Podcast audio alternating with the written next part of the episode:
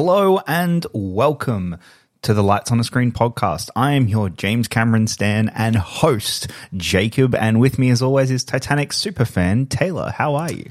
You know, I'm pretty good. I'm uh, I'm hanging in there. You know, we're here to talk It's about been a it. long week. Yes, it's been a long week with a lot of Avatar. yeah.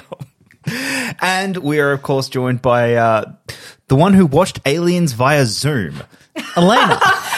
I can't believe you remembered that. Okay, it was it was COVID. It was film class. What were we to do? um, hello, I'm great. Yeah. I'm as good as I can be after a nine and a half hour shift of Avatar opening weekend. So we're here. Yeah. Well, it's finally here. The biggest movie of the year, 13 years in the making. James Cameron has finally delivered his long anticipated sequel to the highest grossing film of all time, Avatar The Way of Water. Before we get into that, how the, however, I do have a question for you all. Mm-hmm. What is your willingness to give five stars? So, what, like, do you have certain rules or is it just more of a feeling? Considering I gave Minions the Rise of Gru five stars, I'm pretty liberal with my five stars. I honestly, it's just any movie that I just like thoroughly enjoy, especially on Letterboxd at least. My five star films are just like my favorite films. Anything I really enjoy. Um, if I'm being more critical about it, like a five star movie would be something I consider to be like a masterpiece. You, nothing that you can change about it. But yeah, I'd say I give them out pretty easily. Tell. Yeah, I feel like there's definitely kind of a two sided deal going on. Like, one of them will be I walk out of a theater and I just like am feeling so much. Like, all of the emotions are just happening. And then I'm like, all right, fine. Like, when, when we watched Guillermo del Toro's Pinocchio and I spent five minutes in the theater sobbing, I was like, yep, that's five stars. My whole being has been ripped out and, and I'm experiencing a lot of things. So there'll be circumstances like that where it's like I'll just have such a personal, like emotional reaction that it'll get five stars. Or there are the ones where it's like over time I'll watch and rewatch a movie and then I'll grow to appreciate certain things about it or like whatever it is. And technically it's such a good movie that I'm like, yeah, that has to be five stars. So it's it really just depends. Um, there are quite a few. I think there's quite a broad array of kinds of movies that have five stars for me. Um, I'm trying to think if I have one that's like my Minions, like five star movie where I was just like, bam, five stars, and people would be like, "What the hell are you?" I probably have one. I don't know what it is, but I'm sure you could find one where you're like, "Damn it." Um, ooh, that actually, I, I, I need to have a look. I mean, okay, well, my biggest one that everyone would be like, why is probably Robin Hood. But that's just Oh, because yeah. that movie means so much to me. And I love that film so much.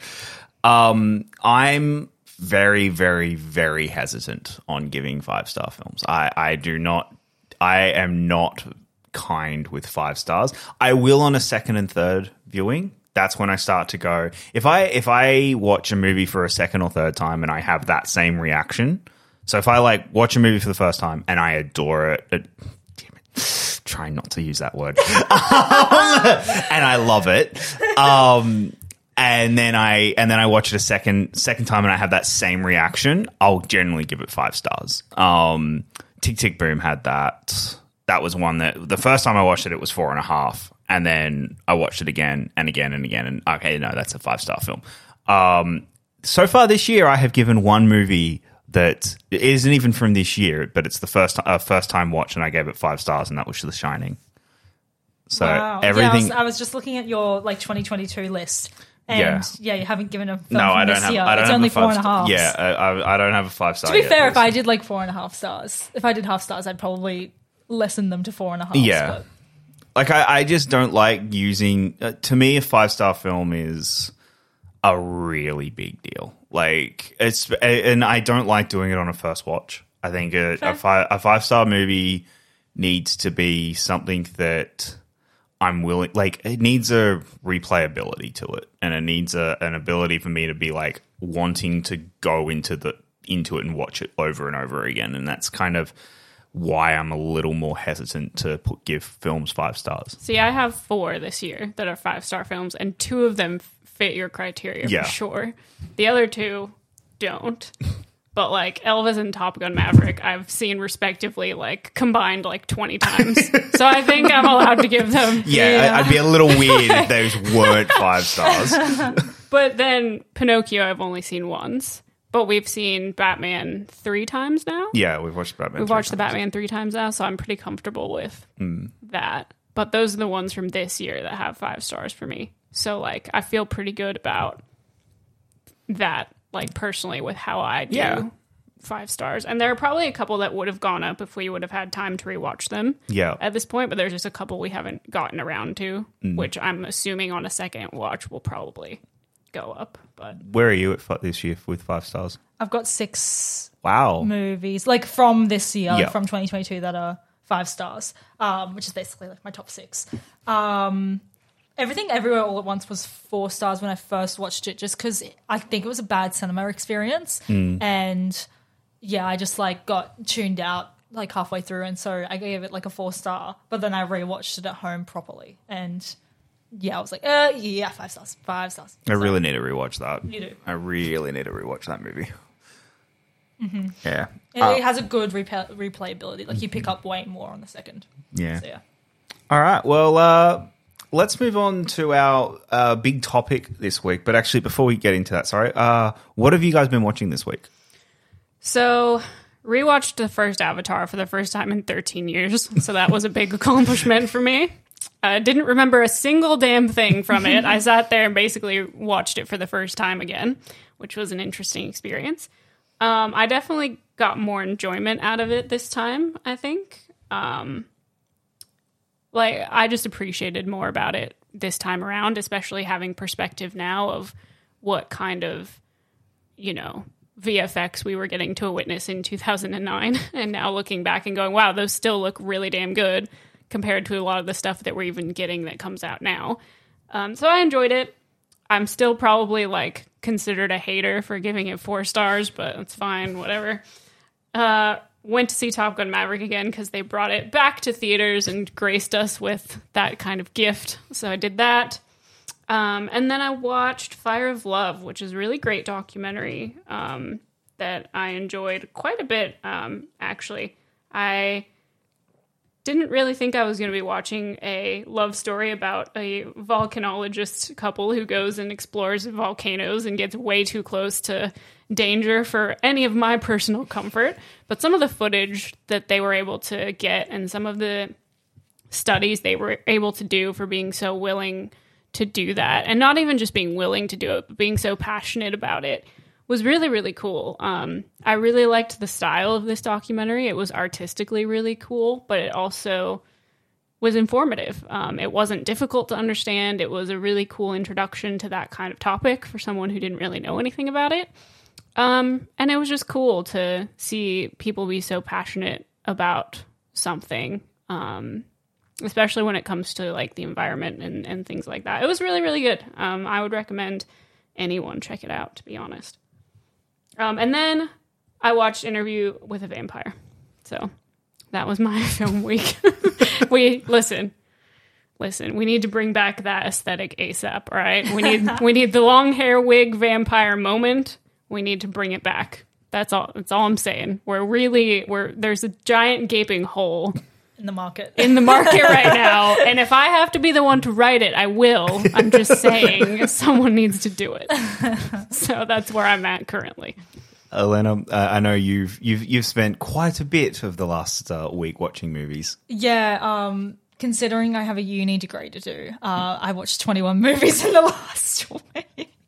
None of them to do with my film degree, so that's even worse. That's what happens when uh, house sitting and being bored. Yeah, exactly. And I was like, I could have done the uni work at the house sitting, but no, I was watching movies all day with the cats. Um, anyway, but yeah, I um, got around to quite a few movies, but I'll only talk about a couple of them. Um, I also watched Fire of Love. We randomly watched it at the same time did. without intending it. Which I saw, I saw you tweet about it, and then Taylor, by the way, not, not- we didn't specify that, but yeah, I saw Taylor tweet about it, and I was watching it as she tweeted about it, and I was like, Are you watching Fire of Love right now? And then I think we were at the exact same And I point was like, yeah, well. I'm halfway through it. And she was like, excuse me? what? It was so random. Anyway, but I also really enjoyed Fire of Love. That's a, definitely a recommendation.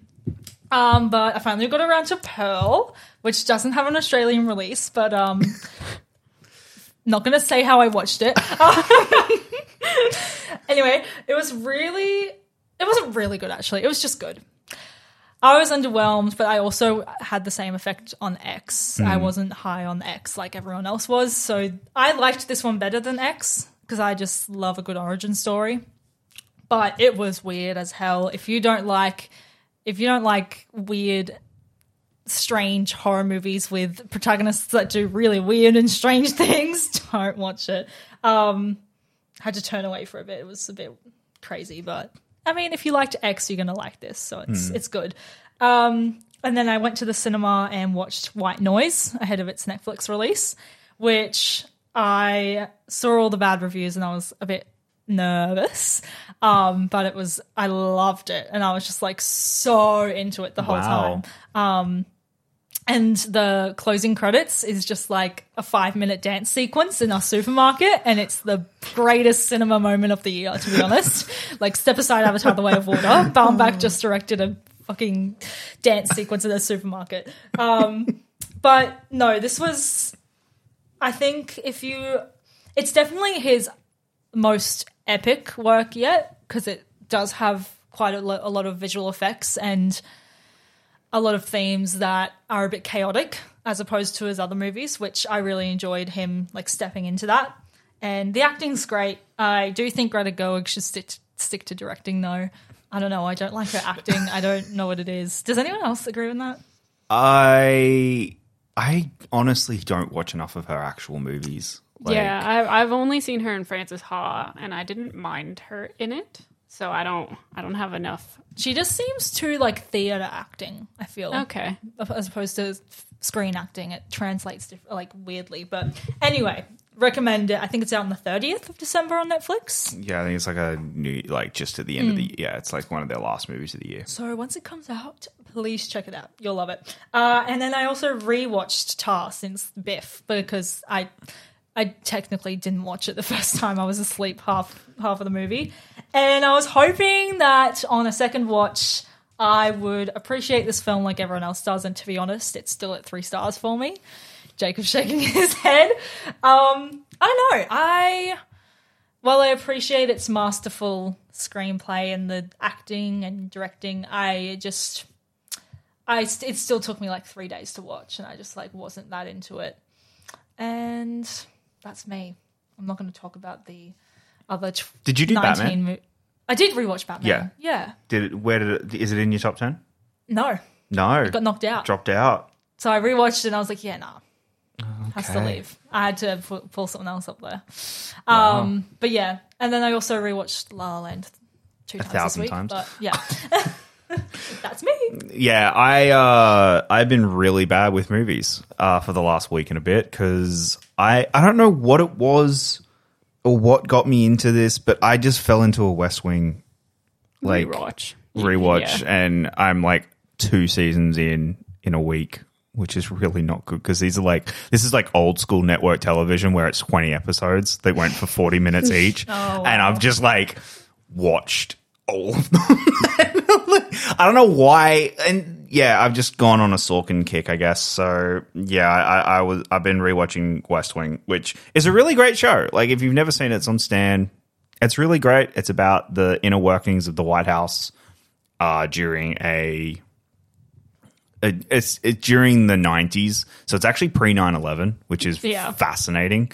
Um, and yeah, I, I I really love this show. It's it's really great. It's um really interesting because of how different it was con- considering where the White House actually was at that point because it was coming out of cl- the Clinton administration and going into Bush. And here is Jed, who is a very democratic um, uh, politician, and yeah, it's it's very fascinating with where the world where its idealization of politics compared to where the world actually went. So it's it's just an interesting look of, of time capsule considering it's 25 years old and does not really speak to where the world is anymore at all, or oh, especially after the six years we've just had. so Interesting. yeah, no, I, I've just been diving back into that, uh, and then uh, that's really all. And then playing PlayStation. It's about You haven't watched a single movie. I no, I have not watched Wow. a single movie in the last week and a half outside of Avatar. Like, Yeah. I, I rewatched the first Avatar movie. Um, I actually did it after I watched Way of Water. Yeah, you did it the other way around. Yeah, so I went and saw because so I'm pretty good with remembering movies.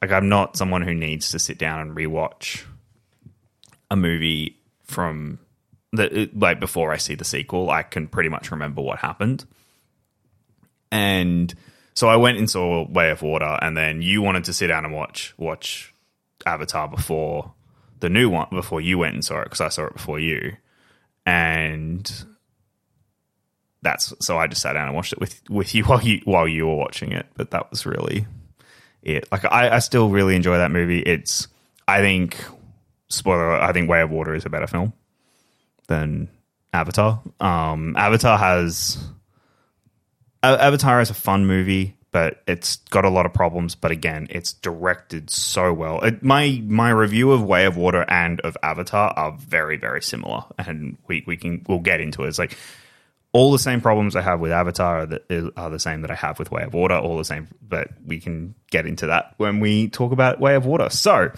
before we do start talking about Way of Water, uh, let's just jump into this is easily the biggest news story of of the week in uh, basically film media, which is uh, James Gunn has completely taken over DC and is go! definitely taken over and is controlling exactly what's happening. this might mean I actually care about DC.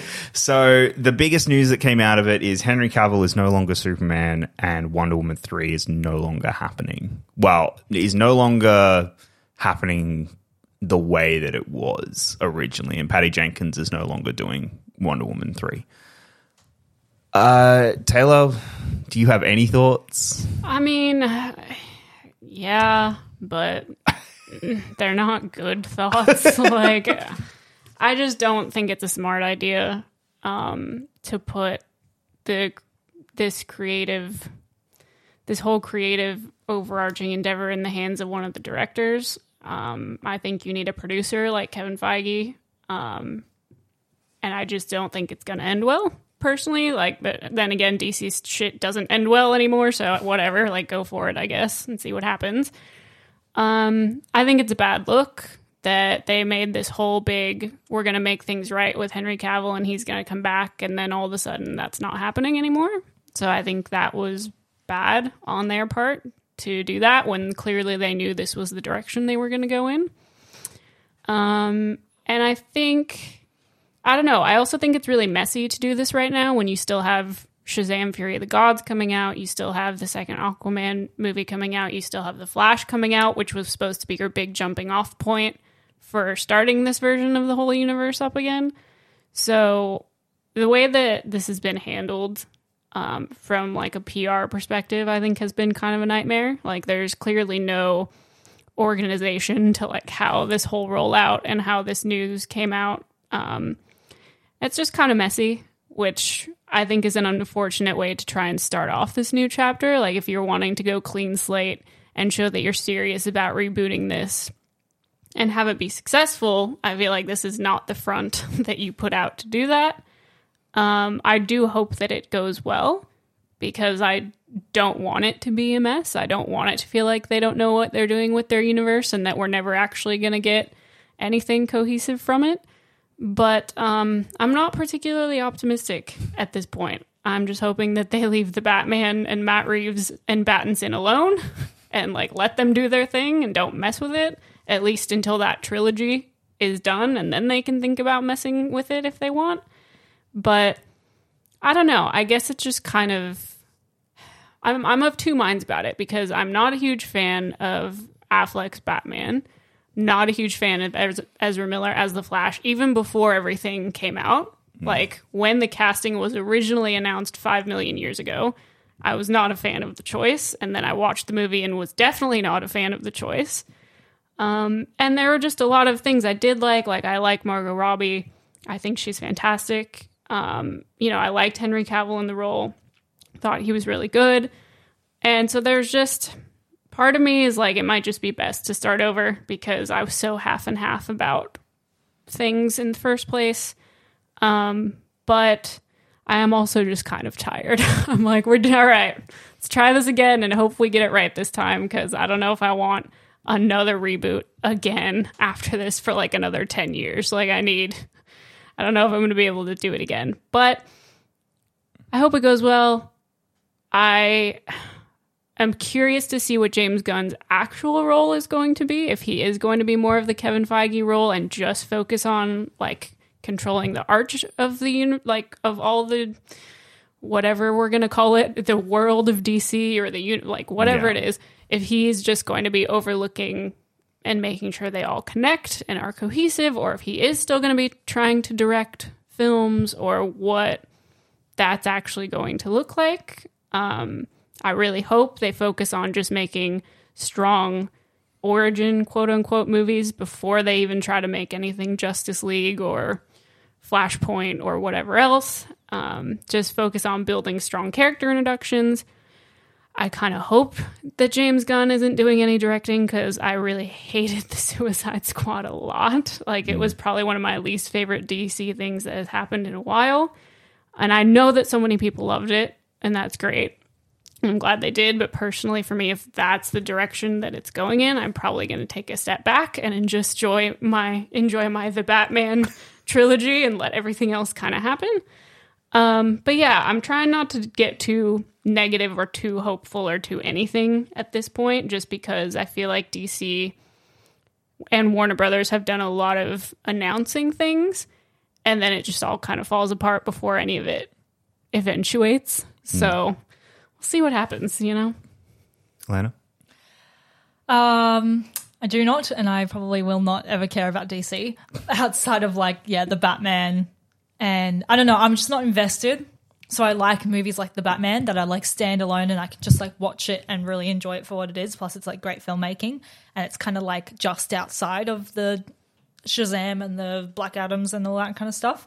Um, unlike Taylor, I really liked the Suicide Squad and that kind of world of like Suicide Squad, Birds of Prey, I really enjoy. Um, but besides that, DC isn't for me. And uh, sorry to all the DC bros who are devastated about the news this week. I simply scrolled past it all. Yeah, I look okay. Um, DC. I've always been DC over Marvel my entire life. I've always been a Batman, Superman, Flash, Justice League. I've always cared way more about them than the Marvel films, uh, than Marvel, the Marvel comics. Even, uh, but I have, I can fully acknowledge Marvel have done the films way, like they've at least done a cohesive universe for the last decade and a bit way better than DC have. Now, DC film the Snyderverse, while I'm not its biggest fan and I think there are problems, it's at least taking a giant swing and it's not I wouldn't call those films safe where like DC have been a lot more willing to be to take risks and be different and try and be like no we're filmmaker driven whereas in Marvel films have been very safe and no we we live in this formula in this box and these are the films that we're making. And that's fine. Like that's kind of why that that kind of perfectly encapsulates the difference between Marvel comics and DC comics for me personally and I admit that the where where DC's been going for the last five years hasn't worked for Warner Brothers. You just look at the box office results. You just look at the fact that critically they're massively divisive, um, and most of the films just do not play well for most audiences. Um, and I completely understand that, and I can and I get this whole Henry Cavill thing makes sense to me. You needed a fresh. I think it needed a fresh start. We're rebooting. We're going through. We're we're restarting everything, and it make it makes complete and utter sense. I get all of it. I am a little disappointed though that you know we're gonna that I thought these characters were cast really well for me personally. I, I really like this cast, and I think that the fact that they're now going to go, no, we're just rebooting all of it, that is disappointing for me. But um, at the same time, it's I think an inevitability of new management coming in and seeing just how poor DC has been run over the last decade. And, you know, like you saying, oh, I wasn't a fan from when Ezra Miller was cast. That's been nine years.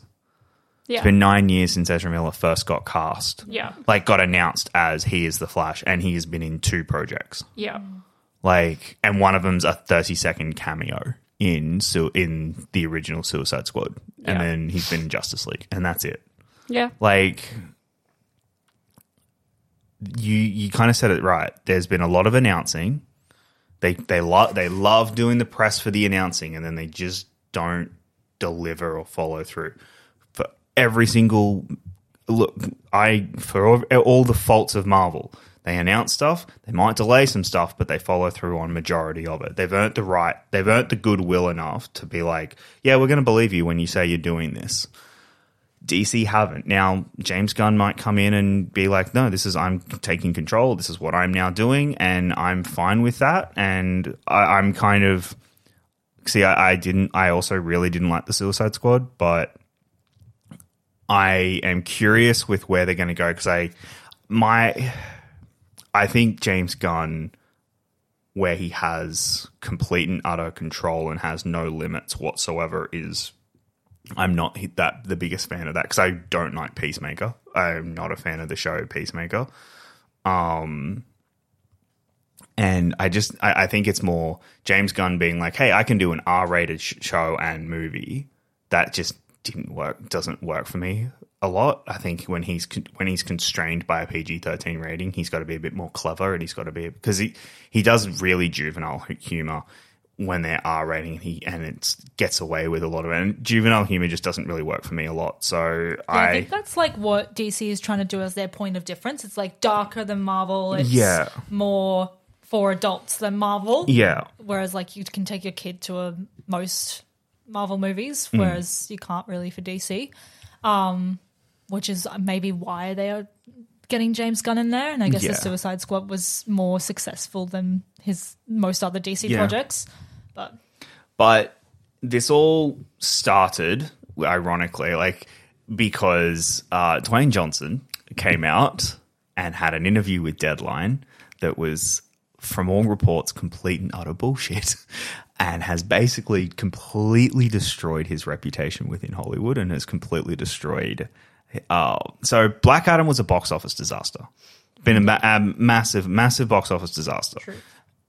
Dwayne Johnson did an interview with Deadline, and a pa- and from reports gave them documents that looked like it did well, that made it look like it performed better than it did, and oh, was that the quotes where he was like, "No, it made this much." it made sixty to seventy million dollars, and it hasn't. It's it it lost Warner Brothers a lot of money, and it's just it. Dwayne Johnson has come out looking very bad in all of this, uh, especially considering he refused to do the cameo in Shazam two.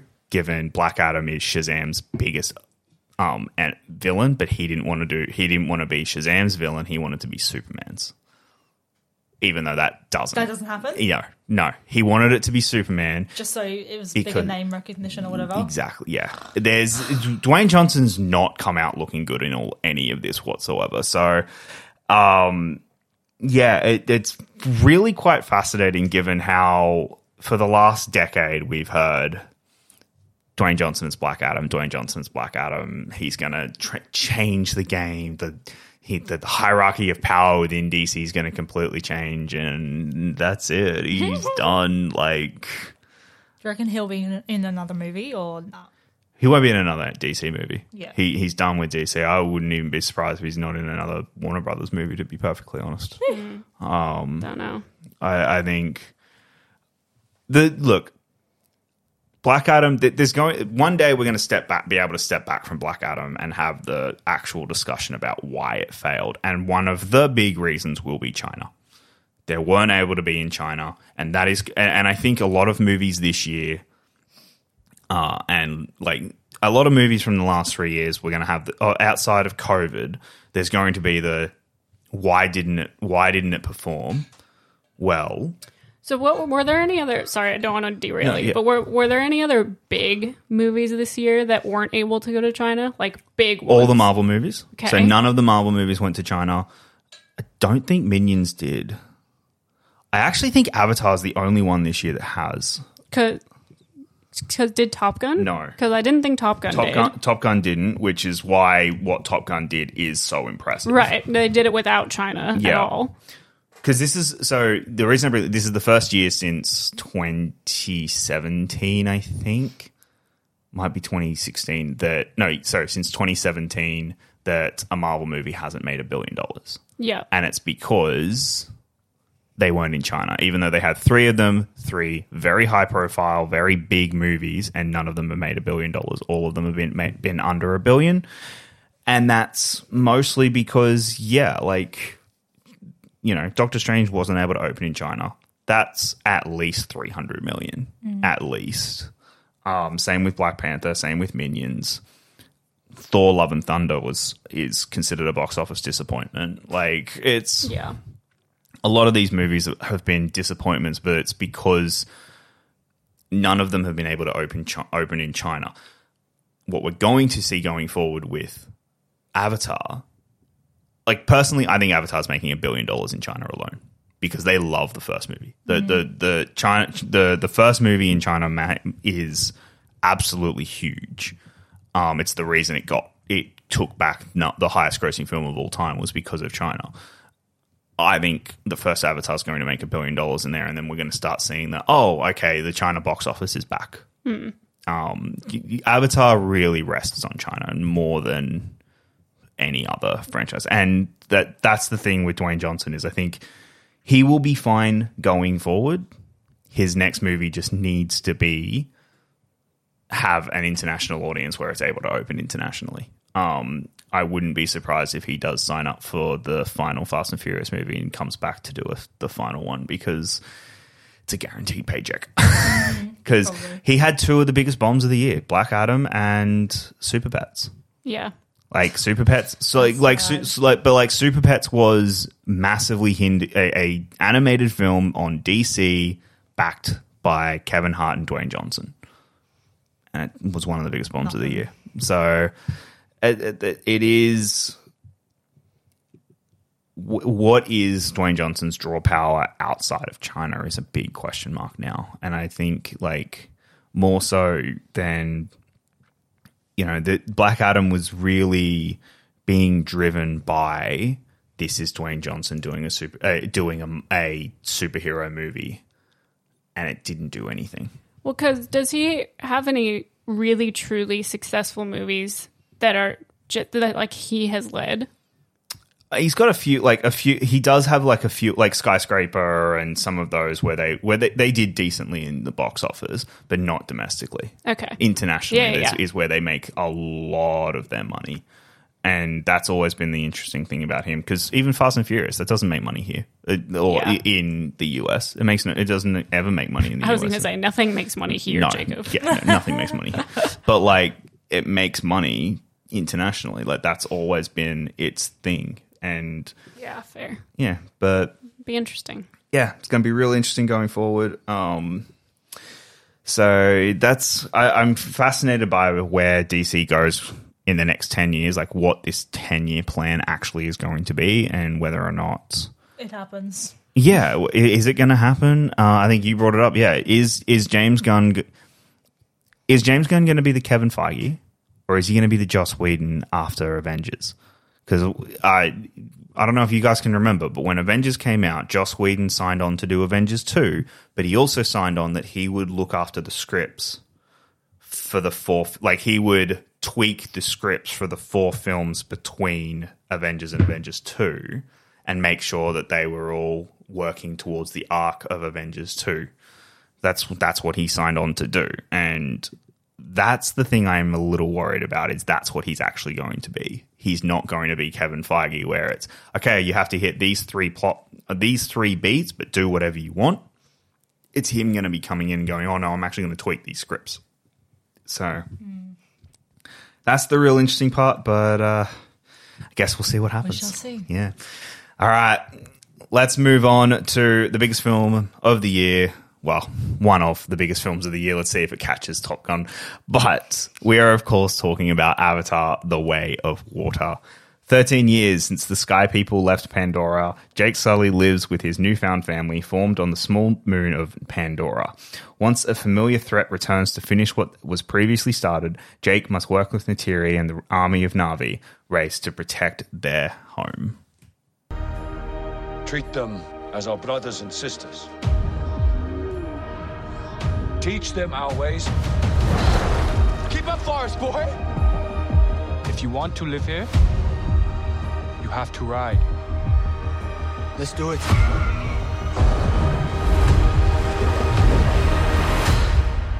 Just breathe. Breathe. All right. So my okay, this this was my non-spoiler review that I put on Letterboxd because I think it sums up exactly how I feel. It's long. It hits every single beat that the first one does. High frame rate sucked. I really didn't like the high frame rate. And I don't give a shit. I love this movie. like every like there is so many problems. There is so much about this movie that doesn't that shouldn't work on paper and yet James Cameron is so masterfully directing this film that I just get sucked into this world the entire time and I am just in awe and love being in I love Pandora. I just I love being in the world of Pandora and it just I love it and it works for me every single time. All right, Cameron fanboy over there. Uh, I liked this movie well enough. Um, I'm still kind of sitting with it, to be honest. I think I like the first movie better, um, which I know is like a war crime to say, but whatever. Um, the movie is too long for sure. Like it just feels too long, which I was expecting going into it because that's how I feel about the first movie as hmm. well. I think that the most interesting part of both of these movies is definitely Pandora. I think that his world building is impeccable. And I think that he understands what this world looks like and feels like and is at the very core to such a high degree that it's amazing to think about. Like he has put so much you can tell how much of an environmentalist he is just by the work that he puts into that element of these films. Um, and I get why people are so taken with it. Um, and why people get depressed that they can't go to Pandora. I get it, I, and and the creature designs are phenomenal. Like it's it's really something incredibly special that just doesn't come around very often. You know, you, a lot of people have said we haven't seen anything like this since Lord of the Rings, essentially. Um, and I do very much appreciate that element of it a lot. I think expanding the world and getting to see, um, you know, the water rather than just spending time in the forest was interesting because it's still just as vibrant and alive and interesting and unique, which is great.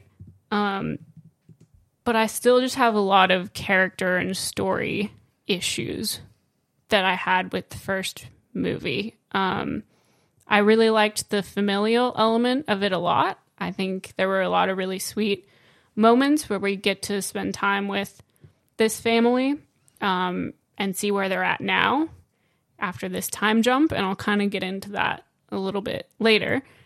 But I don't think we get to spend enough time with a lot of the new characters we get introduced to all at once. I think there are only very specific ones you really get to care about because you don't get to spend a lot of time with all of them. Um, and yeah, I had some issues with the high frame rate as well. There were some moments where it was a little much for me. I'm also not a 3D person, so that was a bit of a struggle. Even though he uses it very, very well, Cameron is the only one that should be allowed to use 3D ever, probably, because he understands it. But I'm just not a huge fan of it. Um, so, like, overall, I enjoyed the movie, and I probably do need to sit down and rewatch it again. But after my track record of not having rewatched the first one for 13 years, I don't know if that's going to happen.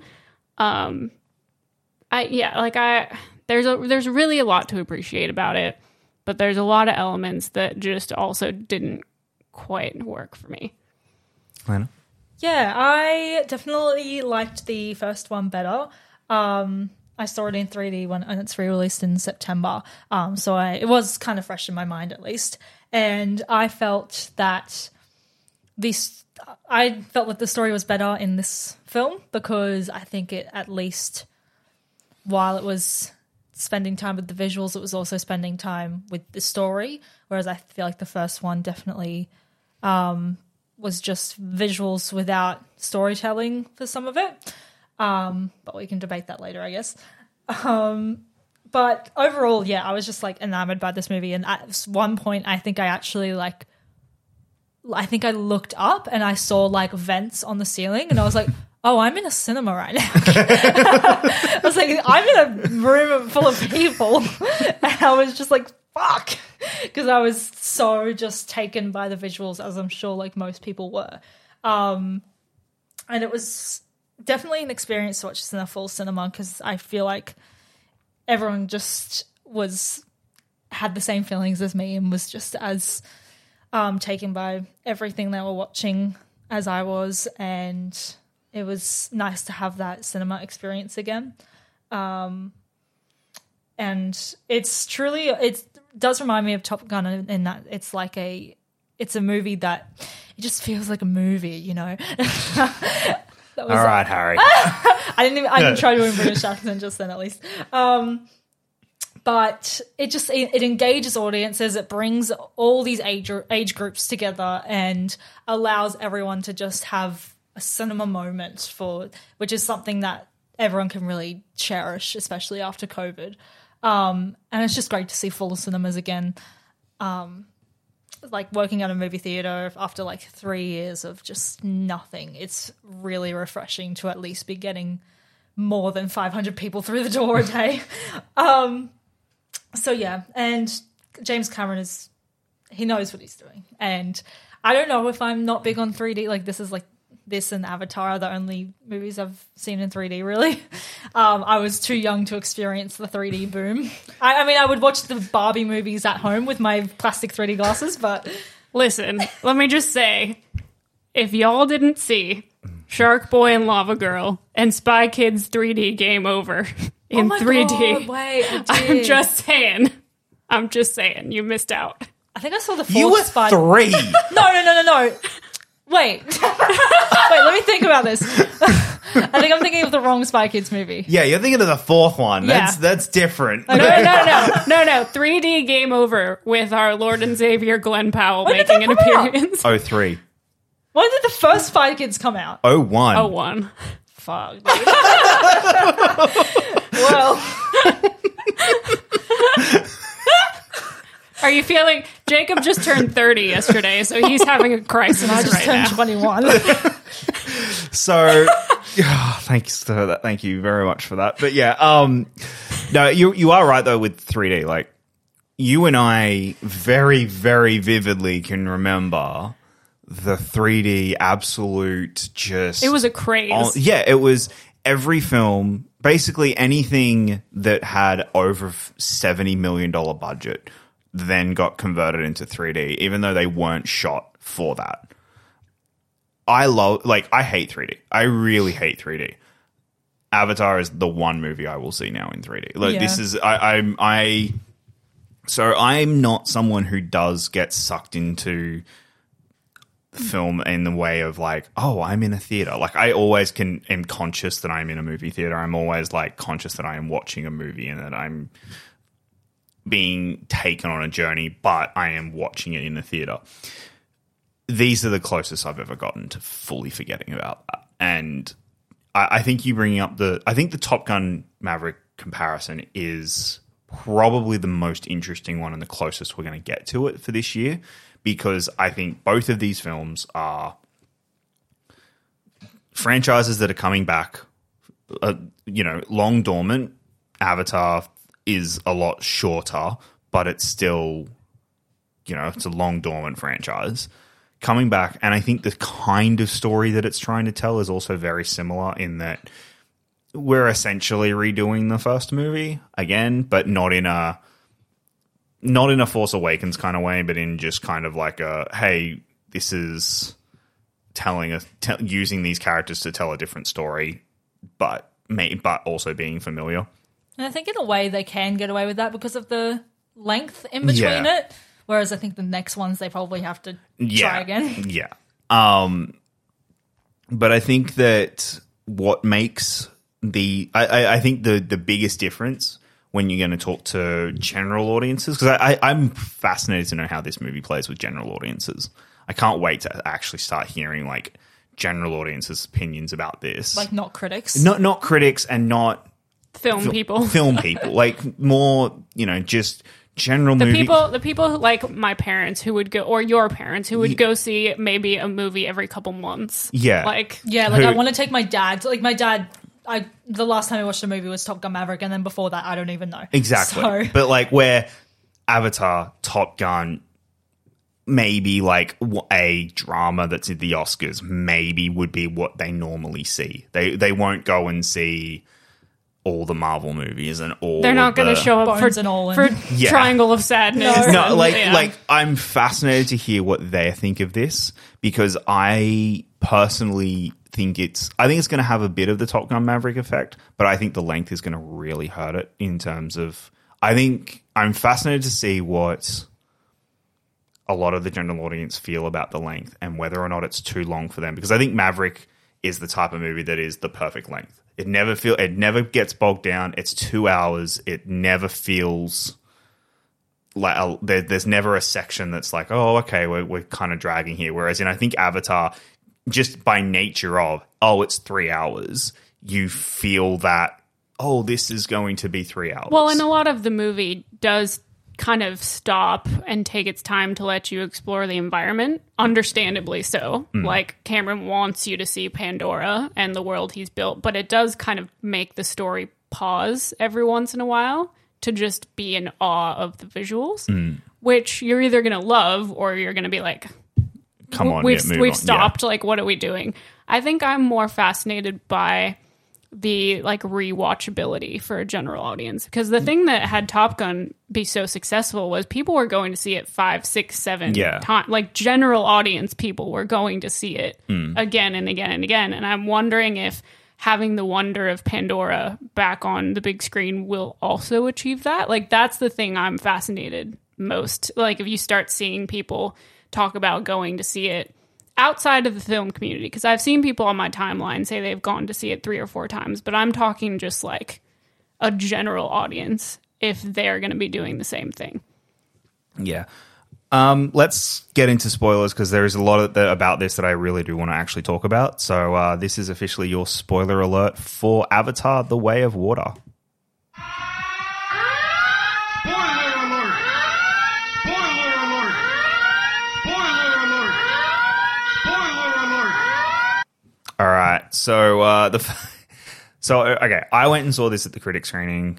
So I think I was the first one out of everyone here who'd seen it, and Yeah. I remember when when I walked out, there was about six of us who were all pretty much the same sort of thing. It's long, hits a lot of the same beats. Like there, when we walked out, there was about six of us. None of them were really, oh my god, this movie's amazing. Oh my god, this movie's terrible. Like no, we're all kind of in the middle of.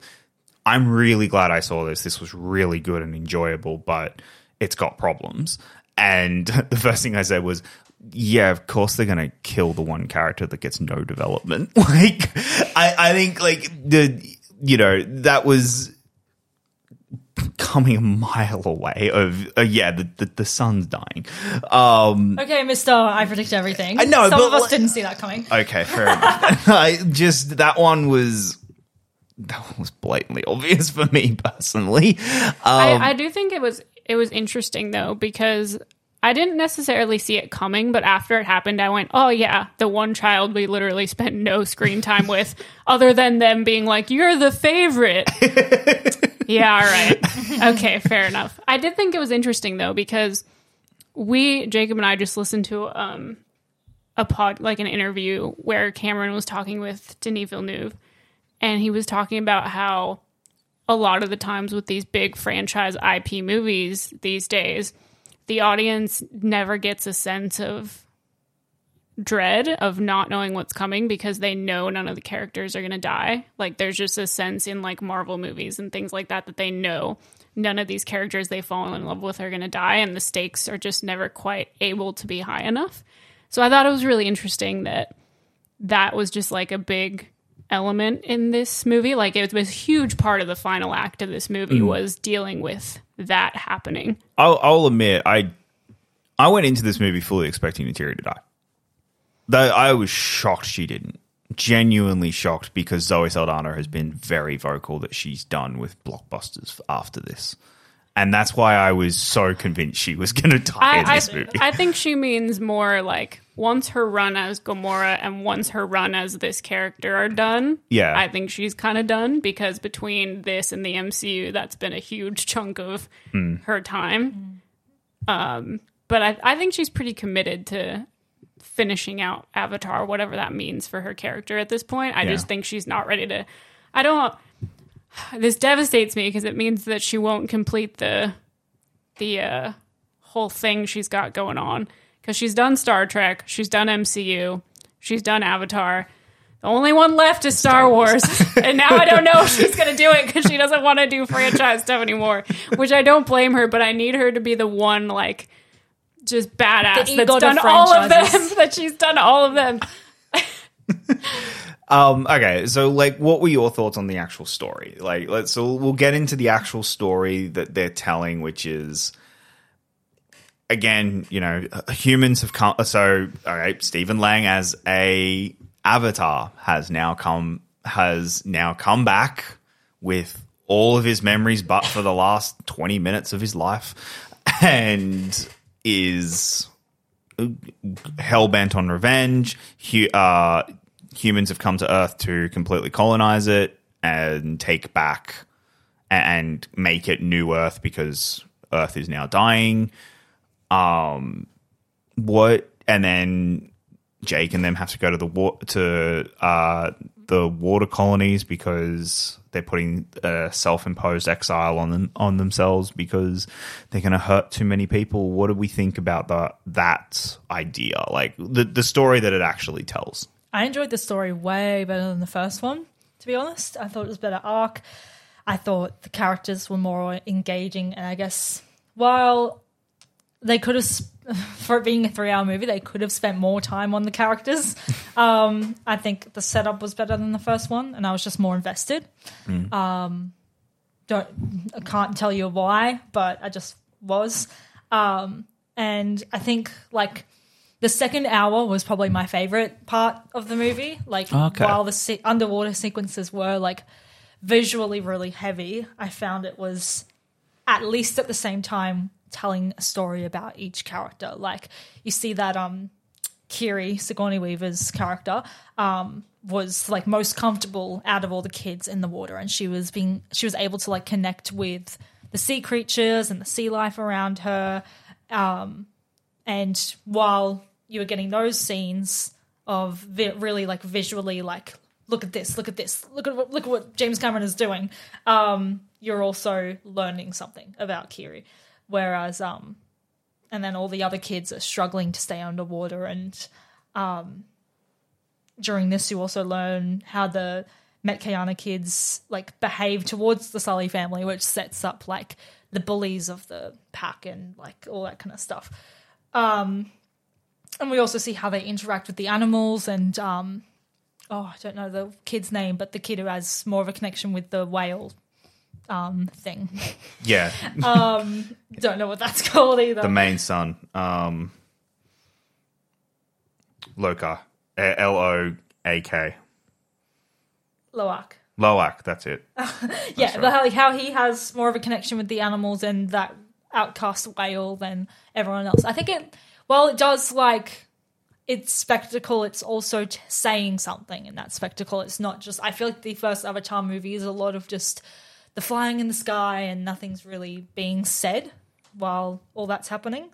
Um, and yeah, the way James Cameron interacts with the environment in the film, I think it's really beautifully done, and the story yeah uh, in the last the last third of the movie is definitely great blockbuster filmmaking Yeah. and the story really takes a new is taken up to a new level there. Um, just personally, I like the second hour of like really getting into the nitty gritty of everyone's personalities and um, how they interact with their new environment and stuff like that. Tell. I again, I'm still trying to sit with how I actually feel about it, and I do think I need to watch it again, just because I think the beginning of the film is kind of a lot to take in because they're basically trying to catch you up in like a time jump, and they're just like throwing all this stuff at you really quick and being like, "All right." It's basically like a montage of, you know, this is what you missed on, whatever, whatever. Like it was that kind of I don't know if I enjoyed the way that they did that. Um but I I don't know. I feel like there were a lot of new characters they were trying to introduce all at once. And I feel like at times it was a bit overwhelming. And maybe it'll get better once we have the third installment. Like maybe it's just a bit tough to swallow not yet knowing where the story exactly is going to go and which characters are going to be important moving forward. Um, but it just kind of felt like a lot to take in, especially since they're introducing you to a new section of Pandora that we've never been to before and a new, you know, cultural part of Pandora and a new setting. Um, I feel like it was just a lot of information to try and process at once. Um, yeah, I don't know. I I don't know how I felt about Cutie. Like she she was a very odd character for me in that I feel like we spent so much time with her in this movie and still don't actually know anything about her. Um, they kind of hinted at like, oh, she's look like maybe she wants answers as to like how she came to be, and we never get any kind of information about those answers. And clearly, there's something different about her that's, you know, shown multiple times throughout the movie, whether that's her ability underwater or her ability to connect with the beings that are underwater. Um, like, there's just something about her that's different, and we never really get to figure out what that is. So I'm assuming that's coming in another movie, but I just kind of wished we would have gotten a little bit more and and had it be less vague about that she oh she's different but we're not going to tell you why and we're not going to tell you how and yep so that's cool um yeah i don't know i wish we would have spent a little more time with the son that ends up dying just because at the end i found myself upset about it because the family was upset about it not because i actually cared about him as a character which was kind of frustrating for me like they spent so much time putting him at odds with the other son, having the other son resent him because he was the quote unquote favorite. He was the perfect son. He was the one that never did anything wrong. Um, and I just feel like we didn't really get to see much of like his perspective on anything, which I get because obviously they were planning on killing him off. But I just kind of wish we would have gotten a bit more there. Um, yeah, I don't, I don't know. I, I think I think for me, I was just much more interested and focused on the actual world and the world building, and the story kind of took second place for me. Um, there were moments that I found compelling, but I don't know. Like there was just something about it that just I, there were moments when I would it would just lose me, and I'm having a hard time figuring out like why it wasn't quite clicking in where the story always worked for me. I, I do think it had a lot to do with just there was so much going on with so many new characters and you know even in terms of the the human element there wasn't really um a connection other than you know we kind of get miles like we kind of get stephen lang back but he's he's different so we don't really have that connection of anything being the same in the human world like that's all kind of been washed away Yeah. Um, and then it feels like the new human characters we do get introduced to don't really matter. So I don't know. I just think that it was a bit it was a bit thin when it came to that kind of stuff. what did you think of Kiri? Um, I really liked her as a character, and I mean, in terms of it being Sigourney Weaver, I didn't really like, but it didn't really bother me. I didn't really notice, Okay. Um, which is unpopular opinion. I thought, yeah, I thought she was. I thought it was distracting. I don't know. I just I didn't hear much of Sigourney Weaver. Maybe just because I Yeah. probably haven't seen many of her movies and I just like don't recognize the voice as well. Um, but no, I, I think Kiri was honestly one of like maybe one of my favorite characters besides the boy who I was just talking about, who I forgot the name of, who goes to the whales, Koak, or whatever his name is. He Um, shall be known as Whale Boy. Yeah, um, Brendan Fraser. Um, but yeah, um, I liked Kiri. I don't know. About you? I I I thought Weaver was a distraction. Uh, that she, I was distracted because I could hear her, hear her, and I, it was just, I don't know. It, yeah, it, I thought Weaver was a little bit of a distraction. I'm kind of with you where it's like, okay, cool. So that's clearly the setup for the, that's the through line for the sequels is who is she? Like, so all right, fair enough. Um, and it was interesting. Like I, I, I'm I'm curious enough about her character. I did. There was scenes that she had that I agree with you that I really liked with her her connection to Eywa. I thought that was really sweet. I thought that was like the way that it showed how she is connecting um, is fascinating. I'm I'm curious enough about her story going forward that it's like okay, no, I'm I'm not. I don't hate this character. Like it's not like another character that we will talk about. Um, but I I'm like oh, there's there's enough there that that has that is gripping me. Um, that I'm like okay, yep, cool. We'll we'll see what happens going forward. Um, uh, Stephen Lang's Miles, Mi- like Miles being back, I'm I liked originally. Um, how they end his character, I'm not a fan of. I didn't like how I I, I, I, I I'm dancing around. I really don't like Spider. Spider annoyed me. Spider like, and I, I'm not a fan of Spider in this movie at all. I get why he's there because they didn't want to kidnap one of the actual kids, but at the same time, they needed someone who knew where who they needed someone to make everyone ter- go, oh, we need to leave, but they didn't want to kidnap one of the actual kids. So well, but then it also like clearly they're setting him up to go for a villain arc. yeah, Cl- like clearly he's going to be an antagonist, and it's going to have that's going to have implications on Kiri because she's the the yeah. one there that's cl- like that's clearly the setup. Yeah.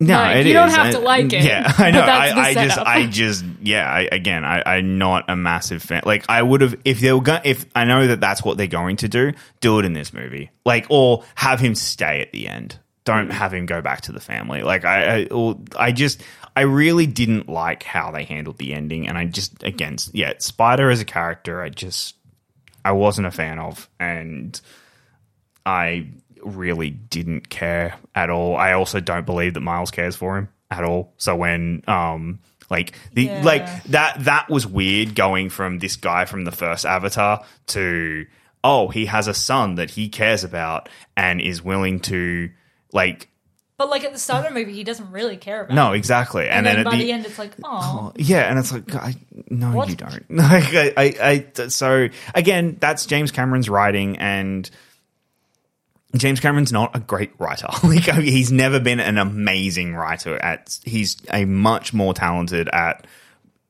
bringing you into a world and making you believe and care about this world. So that's you know that that's more where I'm at. But there's certain parts of the story that just frustrated me and I, I wasn't fans of. Um, but I did really like. I, I really liked the relationship between uh, Whale Kid and the whale. Like I thought that was really sweet. I thought like those sequences underwater are gorgeous, like absolutely beautiful. you made a comment of like when you were checking cinemas and you went into Black Panther as opposed to Avatar when you were checking cinemas. It was like, oh, yeah, and okay, like I, oh, I'm gonna get so much hate for this.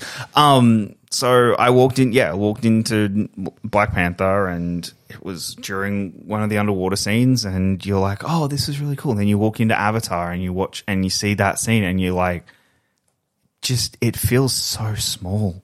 Like like Avatar just feels like a big screen, giant, epic movie, and then you and then a Marvel movie's not anymore. Well, we we had this conversation in the car, um, and this is my this is my take on that.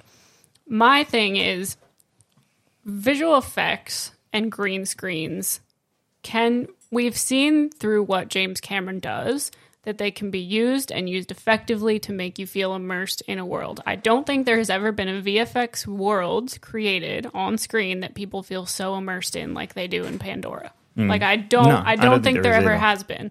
That being said, most people are not James Cameron. like they're just Yeah. they're just not. Like he is a very gifted, very talented, very hardworking guy And, yeah. who has who has taken the time to develop the technology and to develop his skills to be able to do that. When it comes to other films, because to, to me he's the exception and not the rule. When it comes to other films, I personally think there should always be a mix of VFX with practical effects. I always think there should be some element of realism on a set to make you feel grounded in it, unless you are James Cameron. because most people cannot just use VFX hmm. and have it feel real. And I think that's why most of the recent Marvel movies, to me, don't have that immersion. You don't feel like you're in the world with them. You don't feel like the stakes are real. It just that that sense of awe and of movie magic of being transported somewhere just isn't the same because there are no practical effects even when they're filming on a street. Like Yeah. just a regular street, it's a green screen. Yeah. They're not using a real street outside and you can tell that they're not. Hmm. And that's just the difference. And I feel bad because I'm not trying to trash the VFX artists. I'm not trying to say they're not good at their job. But what I am saying is you watch a show like Andor, where most of it is practical, and it feels like you're on those planets. It feels hmm. real because most of it is real. And then the moments they need to use visual effects, you believe it. Yeah. I mean, Like- ma- yeah, and like, I'll move away from the Marvel from the Marvel conversation, but like, Marvel have the top-down mandates of you got to do it like this, this, this, and this because Well, we've all got to make it all look part Well, of. Well, and I'm same- not trying to trash Marvel. Yeah. I'm just it's the most relevant example of what most people will have seen. Yeah. Like I could handpick a different movie that uses visual effects Yeah. and make the same argument. It's just most people have seen those movies and it's an easier touchstone for me to say, Yeah, you know, this this is the comparison. Mm. Like it just it doesn't feel real and unless you can do a tenth of what James Cameron does, it's not going to unless you also try to use practical effects. yeah. Um, does anyone? Is there any other characters or anything that they want to bring up? Okay. All right. All right. Two things. One, this is very important, and it was very distracting to me and probably only me specifically.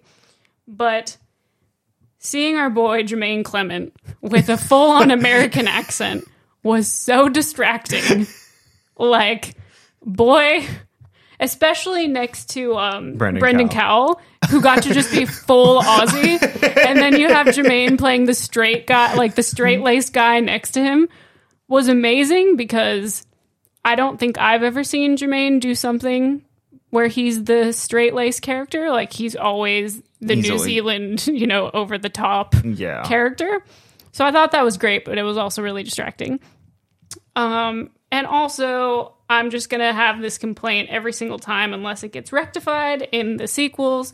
But we literally got five seconds of screen time for Giovanni Ribisi, and that is unacceptable. It was like here's some archival footage where he stands in the camera with Stephen for three seconds, and there's your Avatar 2 credit, Giovanni, sir. And I was like, well, damn it. Let's let's make him have an Avatar next movie and bring him in because that's what I'm personally signing up for. Thank you very much. Um, I- Also, one more, sorry. yeah. It was awesome that Kate Winslet was completely unrecognizable Yeah. in terms of like even her voice acting and stuff, completely Yeah. transformative. Didn't even realize it was her. Same. Yeah. Yeah. Um the okay, I do just want to mention the fact that we are nearly an hour into this podcast and we have not actually talked about the main character in Sam Worthington. Well, eh, all right. You want your Sam Worthington comment? Here it is. I don't think his accent is as bad as most people do. Like it's not I- actually. yeah, I don't think everyone's like, "Oh, he sounds Aussie." I'm like, "Bro, no, he doesn't. Come live in Australia for five seconds. He absolutely does not. Go away." Um, no, but also his character design, his avatar Na'vi design in this movie is so slightly different in a bunch of places that it's really distracting to me. His body's far more jacked for no reason. His face is either like thinned out or his nose is bigger. Like there's, and his hair is different, and there's just enough. Do you subtle- mean in different parts of the movie his body looks different, or is in from the last? No, episode? from, the the, last movie. like his body looks so different and his face looks different that it was really distracting for me. I'm like, there was no reason. For Are their bodies meant to stay the same for 13 years? I mean, to an extent, he okay. He- He, gets older. He shouldn't get more buff. He should get less buff. he should be dad bodding it up. I would like also, to see a but dad bod. and okay, so and this is again, this is do not take this comment seriously. I'm making a joke. So humans have create were able to create a body that can actually like reproduce. Like humans are gods because they created the avatar and they were able to reproduce, oh, and that my avatar's God. able to reproduce. I hate you. I hate you so much. Anyway, all I'm saying, next movie, Dad bod Jake Sully better be a thing, or I'm gonna be furious. That's my Um, point. Thor kind of like Yeah. dad bod. All Is that is that what you were hoping for? Yeah, that's what I was hoping You're for. All right. welcome. Uh, let's move on. Let's just talk about the visuals because this is, I think, the strongest part of the film. Yes. Um, this movie's gorgeous. Like, it's it's so it looks so just amazing, and I absolutely just want to fall into this world, and I do. I get completely sucked in to the entire world of this film and how just James Cameron's effortless like and it feels effortless. Like it doesn't feel like it's you know purposefully like it the the filmmaking doesn't feel like I am purposely cutting here. I am purposely cutting uh moving the camera here to to for like a it doesn't feel like a you know like a, a Lynch or a De Palma or something where you're just like oh this is jarring but in a way that's like meant to make him and me feel something or like it feels like just absolutely effortless. Effortless in the way that it's manipulates you essentially I disagree. really Like with the effortless bit, okay I don't know. I feel like it's super intentional in the way it's looks. no yeah Like I know what you mean. Like he makes it look like it just fell together like that. Hmm. But uh, I don't know about that. um i i don't know i i just think that this you at the the entire time you're feeling like you are in another world and i, I you never once go uh, there, there was no moments in the film where it out outside of the high frame rate, which we'll talk about, that com- that take you out and go, oh, oh, that's that's fake. That's that that looks weird. That's different. That like it, I just completely in awe of every single moment of how well he is able to convey the story and and you know get you emotional about part and get you emotional in parts that even though they haven't really earned it but his directing is able to get you there and i'm just absolutely in awe of it and it's why he's one of my favorite filmmakers That's fair. Um, I again think the visuals are definitely the strongest part of the film. I think as much as he might deny this and other people might disagree with it, I don't actually think the human characters or even the Na'vi are really the most important part of the movie.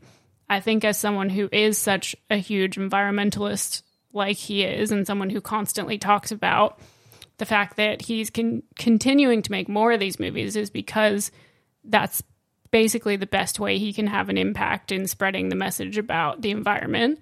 It really comes through in the strongest parts of this movie, which are the designs of Pandora, the designs of the sea creatures and the forest creatures and and the animals. Like that is the strongest part consistently across both films for me. I think getting to spend time with the whale characters and with just what the ecosystem underwater looks like in this world. Um, it's it's just so well thought out and so thoughtfully crafted. And when you get to spend time just slowing down in the movie to explore those scenes without really worrying about character development or anything else necessarily, um, it's it's the thing that stands out to me the most. And even though these aren't my favorite movies, and like I said, the characters aren't necessarily the strongest, and I don't think the story as a whole is necessarily the strongest. I do think it's really great to see a filmmaker care so much about something and have it shine through so beautifully because he spent the time with his team to develop the technology to get to this point and to really be able to provide an audience with a transportive experience like this that you're not really going to get anywhere else. Um, and yeah, it's just, especially when we talk about, you know, water and, and the ocean, because with forests to an extent, I feel like people have a bit more access to that. But there are so many people who are never going to get to do any sort of deep sea exploration the way that James Cameron hims- himself has done. Um, and so, really bringing a world like that to life to audiences everywhere across the world is kind of spectacular um, when you think about it. And giving that kind of access to people and really getting them to to feel to have an emotional connection to the water and to that ecosystem um, and to hopefully get people to understand how important that is and what effect we have on that kind of stuff um, which is clearly very important to him. And um, yeah i just i think that i think that is what sticks with me the most about it. And i think it's just really cool to to me at least how obvious it is that that is something he cares about so much and spends so much time meticulously making sure he gets that part right and then you know he obviously cares about the script but i feel like that is secondary mm-hmm. Yeah, the visuals are definitely what these Avatar movies are all about, which, like, who cares? when they look as good as that, Yeah. I hate the argument, especially when the re-release of the first film came in Australia. Had a, and like a lot of conversations with a lot of people about like why people don't like the first one. Because when I rewatched the first one, I didn't really do much research about it before I rewatched it with my mum. And we were raving about it, and then I went to Letterboxd and it had like an average rating of three stars. And I, I think I texted Jacob and I was like, "Can you tell me why this is? I don't understand. And I can't like what." Um, and I think people just need to get over the fact that, like, yeah, it's three hours of just like spectacle, but who cares? Like, if it looked shit, I get it. Yeah. Tell a story. But one, they do tell a quite a great story, and and two, it's incredibly captivating. Like I said, I forgot I was in a aircon cinema for a second, and I just think that the Avatar movies kind of remind us, like Top Gun did, of what cinema is. And like I said in my Letterboxd review, it takes you back to the heyday of cinema, which was just moving images on the screen that wowed people, that showed people what a hyper realistic world could be. And this is exactly that. And Cameron just does that like hardly any filmmakers these days do, which is like incredible. It's an incredible feat for especially what the landscape of cinema is at the moment. Um, and just, yeah, what he's able to do with the visual effects that look incredibly real and just look like he went to a part of the world that no one has seen before and just like took a camera there and did a documentary. Yeah. Like, you know what I mean? I think you you summed it up the other day when you when we were talking about why the first like about the first Avatar, and how like if if it's not the highest grossing film of all time, if it's not the movie that was nominated for ten Oscars and was one of the favorite frontrunners to win Best Picture and was fucking everywhere in 2010. I think a lot more people are a lot more kind to it. I think Yeah. if it comes out, I, I, I'm, I think a lot more people are going to be kind to this one compared to the first, the, the way they react to the first one now. Because in general, I don't know how, eh, unless this movie does end up becoming the highest grossing film of all time and um, wins like four thousand Oscars. Then people Yeah. will start having the same conversation, and you will get to experience what happened in 09. I think uh, with the Oscar talk, I think this is going to win more awards than the first one did because the first one only won like three below the line categories. Yeah, I think this could like sweep them all in the landscape that we're in. Well, most of them. I think it'll. s- I I think this one's going. It's fast. Okay, this year there is a very real chance that four sequels could be nominated for Best Picture. Yeah. I don't know about a real chance, but Okay, there is a small chance. Like, I've got three of them being nominated for Best Picture. I've got Glass Onion, Avatar, and Top Gun. Yeah. and then um, what was the fourth one I had? What was the fourth one? I don't know. There is a fourth sequel this year. That Glass Onion, Avatar, Top Gun, Minions: The Rise of Gru. Okay, uh, uh, I think I think because people had Black Panther at some point. Oh, yeah, yeah, that yeah. might have been No, that might have been it, but that's definitely not getting nominated. Um, but like, I I think yeah, I, I- I think the Oscars this year for Avatar are going to be really interesting. I don't agree. I think Top Gun's going to take a lot of their. I think it's going to be fighting with Top Gun over a lot of awards, and I I can't wait to see that fight. To be honest, gonna be really I, interesting. the vi- visual effects award this year. I cannot wait for that conversation because it's going to be again. It's going to be. It's not shoo-in for Avatar.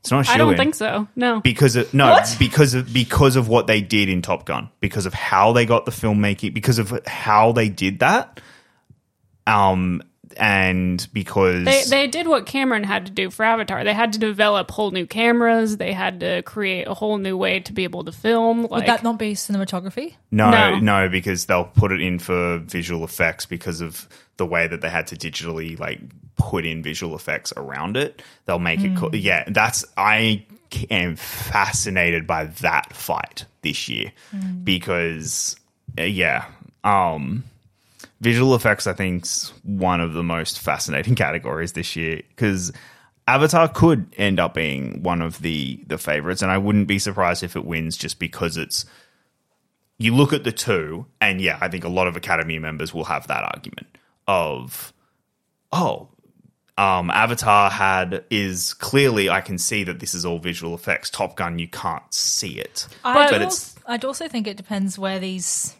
little Academy members watch these movies because if they're just opening up the Ac- Academy portal on their computer and watching both movies, Top Gun's gonna, I guess, like look better Hmm. on a computer screen as opposed to Avatar. Whereas if they have screenings, yeah, like still Top Gun changes on a movie theater, but yeah you know, be interesting. I, I'm I'm fascinated by it. I, this year's Oscars. I think is one of the more fascinating ones we've had in a while. But then at the same time, there is a real chance it could end up being one of the most boring if they just decide. Like, there's a real chance that the Oscars could go real interesting in something like Everything Everywhere, um, Avatar, Top Gun, or the, um, but then it could also go ban- the Banshees, Tar, Fabelmans. I think like, they want to go the Avatar. that's what I mean. But that's what I mean. yeah. Like I, I've always said, I, I that's why I've believed Avatar, uh, Top Gun was winning was because of they have wanted to give it to a giant blockbuster for forever, but there hasn't been one outside of a Marvel film, and this year we've got two. Yeah. And I'm fascinated by that. And then we've got two giant blockbusters, and then we've got the extremely popular movie that's also an art film in Everything Everywhere. I cannot wait for this year's Oscars. It's uh, Listen, I'm fascinated listen. by this race. You're not the one who could possibly have their birthday ruined by nominations being garbage. all right, that could be the best or worst birthday day ever, yeah, yeah. ever. So Yeah. listen, I might be drinking it. What time is that? It's 11 at- 11 p.m. at night. p.m. I might be going hardcore on that Is one. that your is that your birthday or is it like the following day? like you'll be Pretty, Pretty sure it's on my actual birthday, Okay. but if not, it'll probably bleed into my birthday. yeah, because it's all it normally. It's the twenty fourth of January. So for us, it'll be my birthday. Yeah, uh, yeah. No, it'll be the twenty fourth. If it's the twenty fourth night, it'll be eleven. It'll be eleven thirty five. The night before your birth. so twenty five minutes later yeah. will be your birthday. It'll go So- into your So it'll birthday. go into my birthday. Yeah. Yeah. Yeah. So This picture will probably be announced on your birthday. and I'll be like crying. shut, shut, shut. So that's all. Yeah, Thank- that, that's the Thank, nominations. thankfully, if I get absolutely trashed because the nominations are either great or terrible, I have Australia Day as an excuse to like deal Recover. with. Yeah. So that'll be fun. Yeah. Um, all right, let's just talk real quickly about the 3D and the HDR. Um, I adored. I love. I love the 3D in this. I. I. I'm. I. Re- Nathan is trying really hard. Nathan gave me crap because I keep saying adore. Nathan, shut your mouth. um, there are far worse words he could use on a basis that is constant than that one. Um, and so I really loved the 3D in this. I think it was really, really engrossing, and I, I really just fell into it and got completely sucked in by the 3D. And it reminded me why 3D took off. Why was 3D the big ne- the next big thing? Why did every single manufacturer go, we are throwing everything we can behind 3D TVs? Why did every cinema go, we are throwing everything behind the 3D technology? Every studio went, every movie is now 3D because of how good this looks they just ruined it. and they spent a decade. Uh, they they ruined it within four years. It's amazing. It was just amazing how much they could just destroy it within four mm. years. I the opposite can is said for the high frame rate. I went the scenes like it where there's really quick movement and uh, the the opening battle scene. I think when they um when Miles finds his body and crushes his skull, which is I think is like one of the, my favorite moments in the whole movie. Um, and then they're like chasing each other. That whole sequence just felt like a video game. Because it because it, so video game cutscenes have been in sixty frames per second for the last five or six years. And it just naturally feels more quicker, and you just you my I, but my brain just associates that quickness and that type of movement with video games and cutscenes, and it just there's a it, there's just this like difference between watching it when it slows down and it's under the water and everything. Even though the, it's those scenes are in the exact same high frame rate as the battle scenes, but the battle scenes just come across as full CG, full full fake and everything. Whereas in like the slower scenes underwater and everything, I f- it feels real and tangible. And I, I I can't explain it. It's I think just you know it's the trick of your brain. I think if some people their, their brain is able to to just disassociate with it and it works well, and some people just can't because their brain just can't do the trick. And I think that's just why, yeah, it just doesn't. That for me, it's it does just looks it looks like a video game the entire when in, during the fast paced action scenes. Yeah, that's I'm that brain that can just Yeah. disassociate. um, I think mainly maybe because I just don't play video games. I I That's guess I don't know that like Yeah. technology as well. So when that does happen, I don't notice it. Um, like I honestly, yeah, I don't know if I noticed any changes of the high frame rate. Um, was it maybe I wasn't paying enough attention, but I don't know. I was just watching it and enjoying it, and I wasn't really. Um, and maybe if I rewatched it and like noticed like and knew maybe what scenes were in the high frame rate, maybe I could pick pick up on it, and maybe I would be bothered by it. But meh. Yeah, I I didn't love the high frame rate either. Um, I there was just something about it that, like you said, just felt like in certain scenes you just felt it. Um, which, like, it is what it is. Um, it wasn't a huge detractor, but I didn't love it. The 3D wasn't distracting for me, um, like it normally is, because again, Cameron knows how to use 3D and what he needs to do to have it feel immersive and what works and what doesn't. So it wasn't distracting for me, but it also didn't really add anything for me. Um, again, as someone who's just not a huge fan of 3D in general, it just I could have taken it or left it. But with a lot of films, unfortunately, it is used in ways that aren't masterful, and so it does become distracting. Um, but this, you know, like there's only one director where I'm like, all right, if you're gonna force me to watch it in 3D because you won't put it in anything else. I guess I'm gonna have to do it because at least it's not gonna be a distraction because I know you know what you're doing with it. Like, and that's kind of my opinion on that. Yeah, I definitely like everyone I'm telling to watch this movie. I'm like, you have to do it in 3D. My sister's one of those who's like, oh, do I have to? And there's a few people at work who are saying the same thing, and I'm like, yes, like just do it the way it's intended. Like, and I when I was running food into gold class because we don't have 3D gold class, and just watching it for a split second, I was just like, oh, I don't know. Plus, it's like gold class, just small screen, small Yeah. sound as well, but. I was like, I don't know how you watch it without it. Like, obviously, it looks great still, but it just brings the whole new level when you have it in that like huge ass 3D. And I don't know how you can watch it any Ki- other way, especially for the first time. Just again, is everyone you're saying the two says, "Oh, I'm not sure." Are they older? Yes, one. Okay. Um, but she also wears glasses, so she's Oh, yeah, like, I fair don't want to have to like wear glasses over glasses.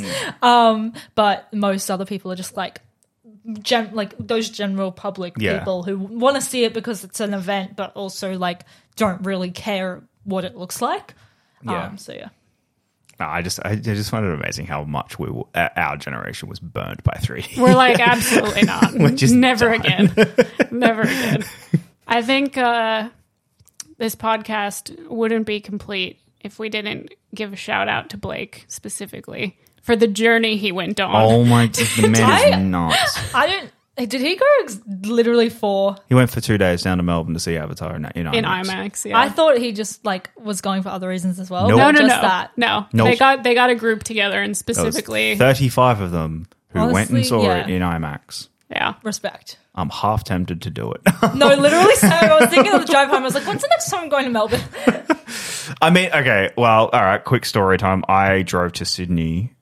This is when Sydney had an IMAX, and I drove. I convinced mum and dad to let me drive, take the car, drive to Sydney to get my hours up, Quote unquote. quote unquote, get my hours up because they were screening Mission Impossible at the IMAX, and it was the only place in the entire country you could see six minutes of The Dark Knight Rises before Before the movie. before I, before Mission before Mission Impossible. I would do that if it was the Barbie trailer. Hashtag same.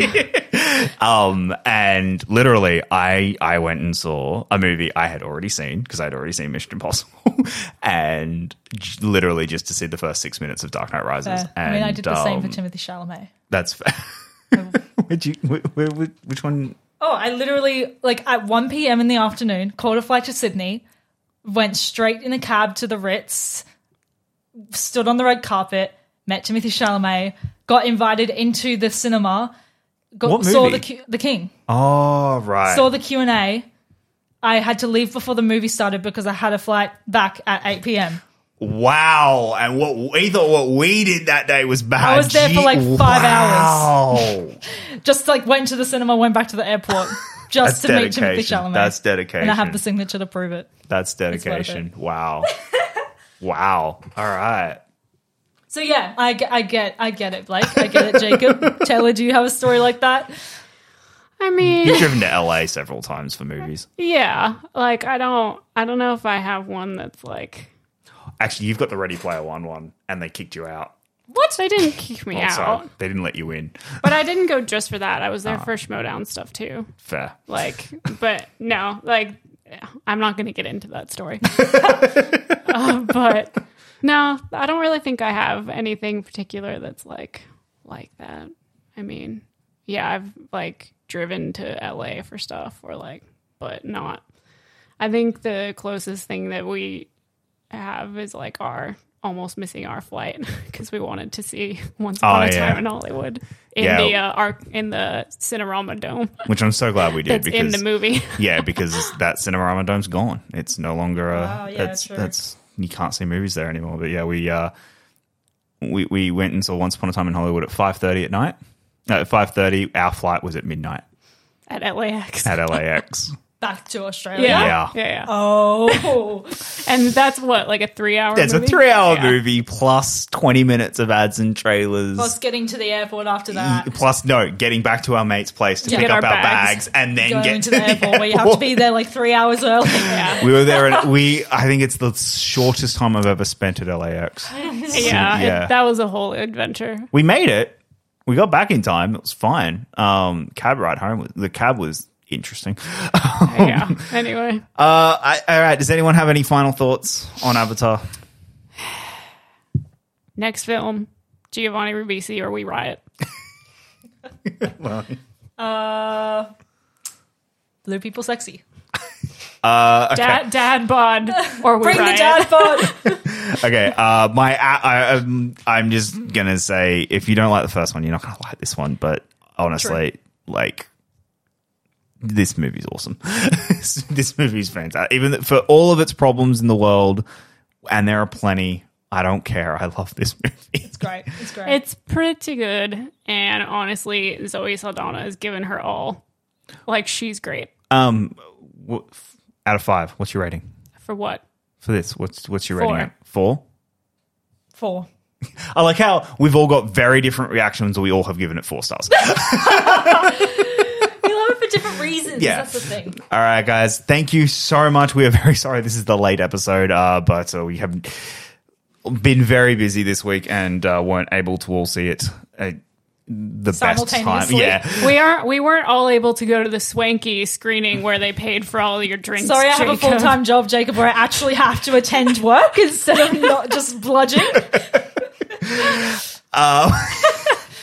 anyway, Yeah, anyway. Um, guys, uh, next week we do our final recap of our last minute movies. So the last the movies that we are trying to see before the end of the year.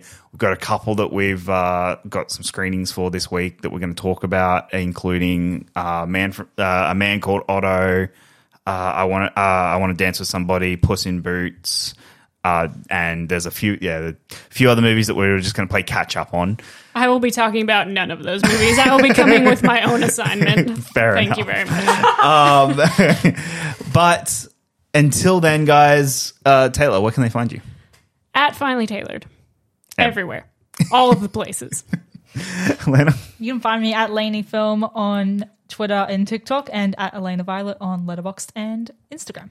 You guys can find me at Jacob London pretty much everywhere as well, and all my movie reviews on Letterboxd, where you'll see me gush about movies and not give films five stars. Until next time, guys, my name is Jacob, and this has been the Lights on a Screen podcast, and we will see you next week.